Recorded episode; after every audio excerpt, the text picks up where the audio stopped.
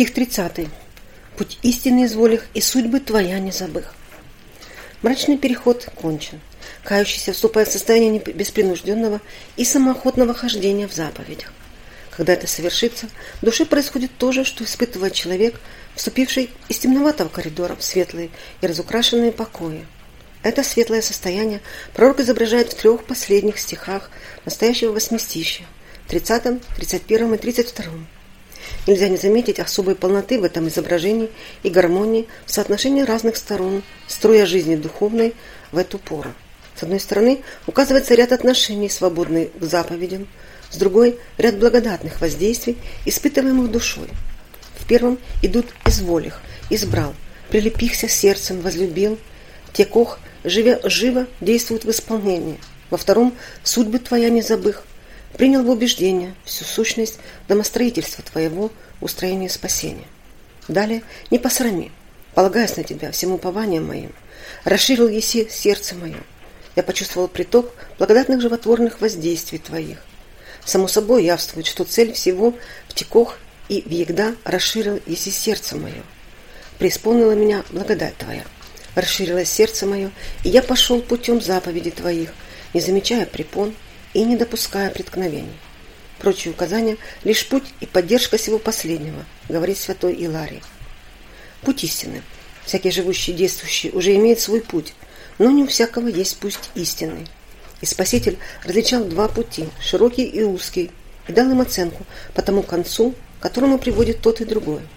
Из идущих всякий идет известным путем, и многим путь им кажется прям и истинным, тогда как на деле он крив и призрачен. Только кажется путем, и путем прямым, а на деле вовсе не таков. Пророк говорит, что вся эта разнообразная призрачность путей раскрылась пред ним – я, говорит, увидел, что один только есть путь истинный, и избрал его. Святой Амвросий пишет, пророк говорит так для того, чтобы показать, что он искренне обратился.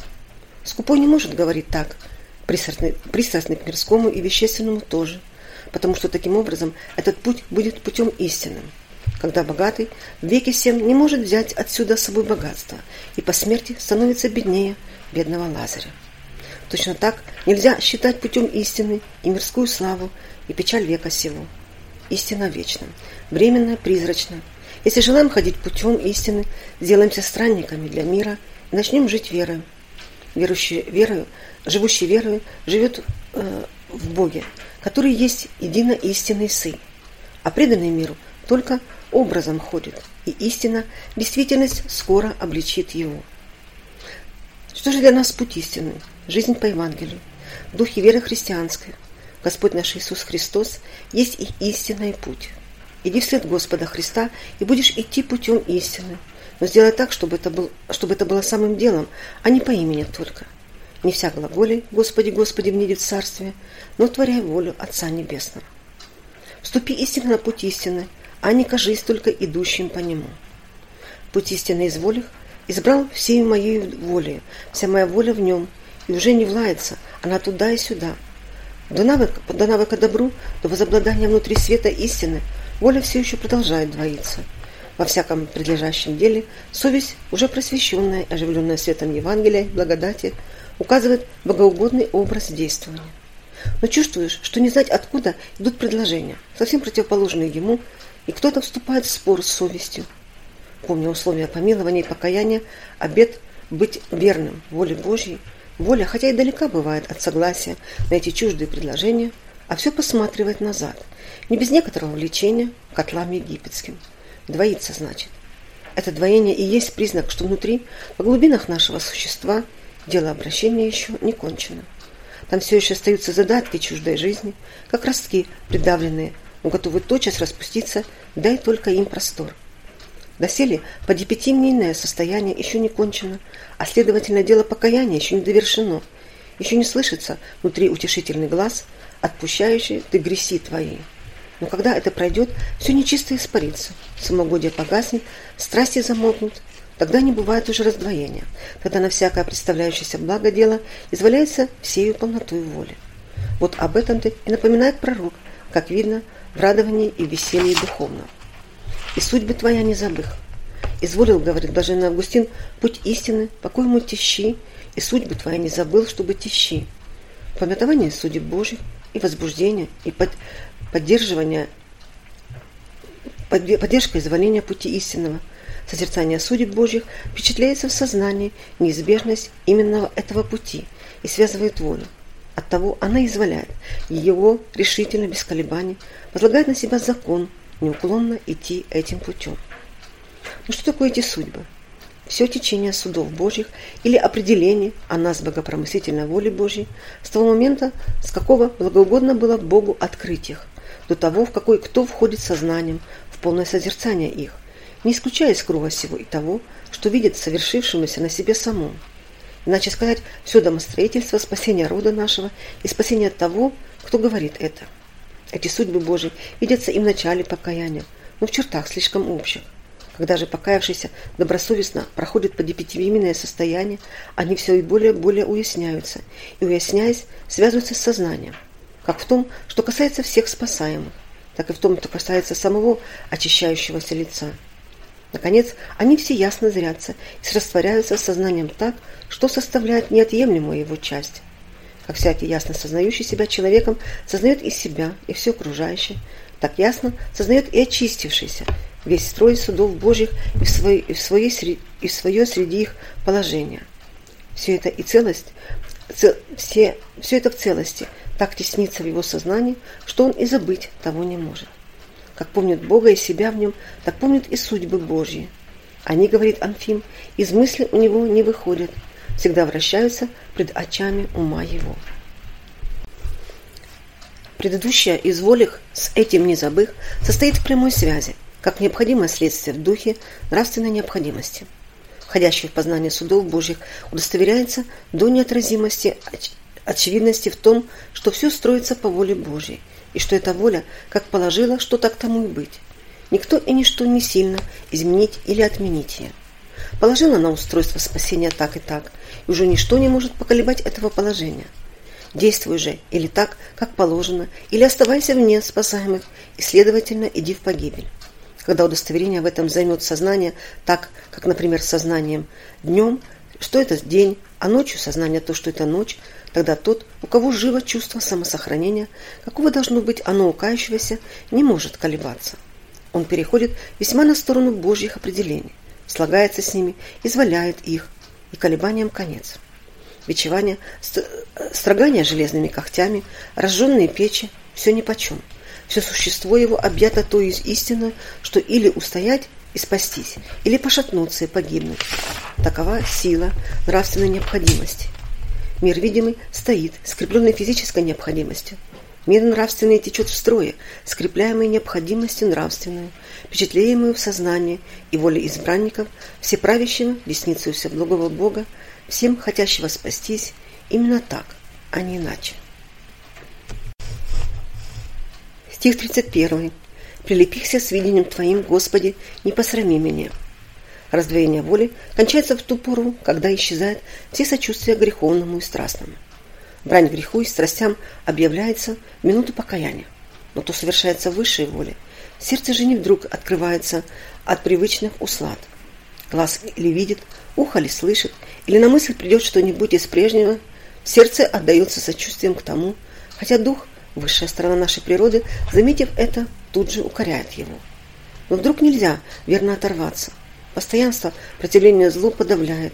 Однако же все более и более такое сочувствие, возрождая вместо его неблаговоления, досаду и гнев на греховные, возрождающиеся движения. Наконец, гнев и раздражение покрывают всю область страстного. Это знак, что от сердца отрезаны все нити, связывающие его с грехом. Это отрывание сердца от греха, однако, не бывает, но ему всегда сопутствует прилепление к противоположному добру. Они идут вместе, и настолько, насколько сильно одно, настолько крепнет другое. Сердцу нельзя быть без привязанности, это его природа. Отрешаясь от одного, оно прилепляется к другому. Нельзя различить, прилепление ли производит отрешение, или отрешение дает свободу прилеплению. Таким образом, когда из сердца исторгаются все сочувствия греховные, что свидетельствует гневом против всего греховного, то в то же время совершается и полное прилепление ко всему доброму. Одного старца спрашивали, чем доказывает это то, что прощены кому-либо грехи. Старец отвечал, тем, если он возненавидел их. Такое же решение предлагает и Василий Великий.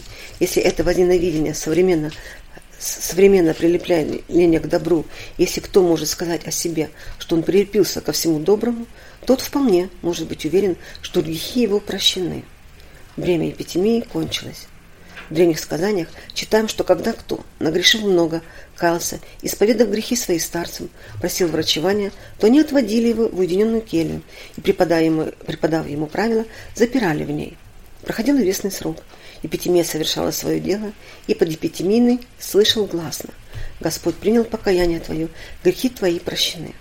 То же самое внутренне совершается и у того, кто возненавидел грех, прилепился к свидениям Божьим.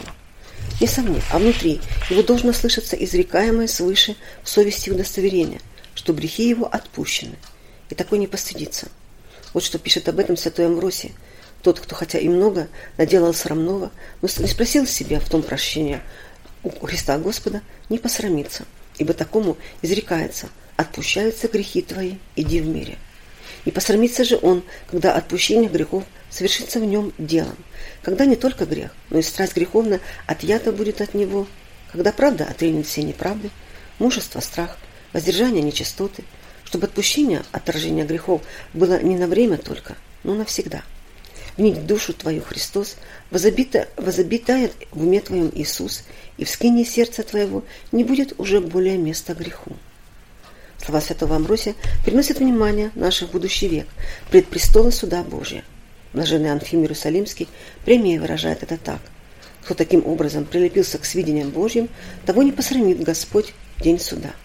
В этом случае слова «не посрами меня» выражают непоколебимое упование верующего, добросовестно потрудившегося над собой. «И ты не посрамишь меня, Господи». Такое упование есть неотъемлемая принадлежность Духа спасающегося. Без него и начаться нельзя делу спасения, а тем более продолжиться. Но там оно в зачатках, а теперь созрело. Если верно, что на душе отпечатлеваются следы грехов и страстных наклонностей, то она бывает исписана ими. Так что предстань она, обнаженная от прикрывающего ее тела, пред теми, которые способны видеть ее, и они без особых указаний прочтут ее всю. То какой срам ожидает души, не очистившиеся, когда они пристанут пред сонмом ангелов святых, видя сами свою срамоту и зная, что и все окружающие видят ее. Это теперь мы и вообразить не можем. И Спаситель не изобразил, а сказал только, что им будет так тяжело, что они пожелают быть подавленными горами, чем стоять в такой срамоте пред взорами всех. Вот почему пророк, получив удостоверение и сторжение из естества его всех нечистот, и сознавая, что там всюду качествует любовь ко всестороннему добру, в радости духовной свидетельствует свое непосрамляющее упование «Не посрами». И я уверен, что не посрамлюсь. Чистые очи святых не увидят после всего ничего срамного во мне, и мне не стыдно будет стоять среди сонма их. Святой Ларий пишет, тот получает прощение от прежних грехов, который прилепился к свидениям Божьим. В Слове Господнем так сказано, «Все от ях, яко облак, беззаконие Твоя, и яко примрак, примрак грехи Твоя». Бог может отдалить от нас все, что служит к стыду и посрамлению нашему, если и мы добросовестно можем сказать «прилепихся к свидениям Твоим». Но говорящий так еще здесь живет, еще на пути, еще в плавании, а не в пристани. Крушение бывает и у берега. Разбойники могут схватить и ограбить на углу вашего дома. Пока жив человек, он не может не бояться вражеских нападений и не чувствовать нужды в помощи против них. Дерзость врага обыкла снова пробираться в прежние, покоившиеся его души, уже подметенные и убранные. В этом отношении «не посрами» будет значить вот что – Теперь, благодарение Тебе, Господи, все исправилось и наладилось по воле Твоей. Но боюсь, как бы враг опять не прокрался как-нибудь и не извратил всего моего строя. Он уже знает, как со мной справиться. Не посрами же меня, Господи, не предай врагам душу, исповедующуюся Тебе. Не посрами меня, продолжает блаженный Августин, да притеку туда, куда теку, да постигну, достигну того, к чему стремлюсь, так как это дело не хотящего, не текущего, но милующего Бога. Я всецело прилепился к заповедям Твоим и готов совершать с любовью всякое встречающееся доброе дело. Но желание и искание мое, а сила Твоя. Всем упованием моим возлагаясь на Твою, всегда готовую ищущим Тебя помощь. Не посрами меня, дай мне действовать по всей полноте моего прилепления к заповедям Твоим. преисполни силою Твоею, чтобы как-нибудь и со мной не случилось того, что случается с теми, кто, начав строить дом, не в состоянии довести до конца, или с тем, кто, поспешив начать войну, оказался несостоятельным в ней. Упование, что начавший в нас дело спасения доведет ее до конца, через все неровности жизни, благоуспешно приведет до врат смерти и через них к непосрамленному водворению в сонме прославленных зарождается с самого начала обращение к Богу. Вместе с трудами по делу приближения к Богу оно растет и опирается преимущественно на том сознании, что с нашей стороны все, что было в наших силах, уже употреблено в дело. И Бог особых содействий не являет, пока у человека есть еще свои силы, не пущенные в ход, ибо они и они от Бога. Пророк говорит теперь, как бы так, «Я уже сделал все возможное, истощил силы твои, данные мне в естестве моем. Далее шага не могу сделать, а остается еще много. Приди же теперь ко мне с собой, особой помощью, и помоги мне завершить начатое мною, широкое, по самому твоему начертанию дело. Страшно мне будет даже пред самим собой, что, начав действовать по такому широкому плану, остановлюсь на полдороги. Вот теперь-то, собственно, и начинается настоящее действование, когда ты, а не я, буду действовать.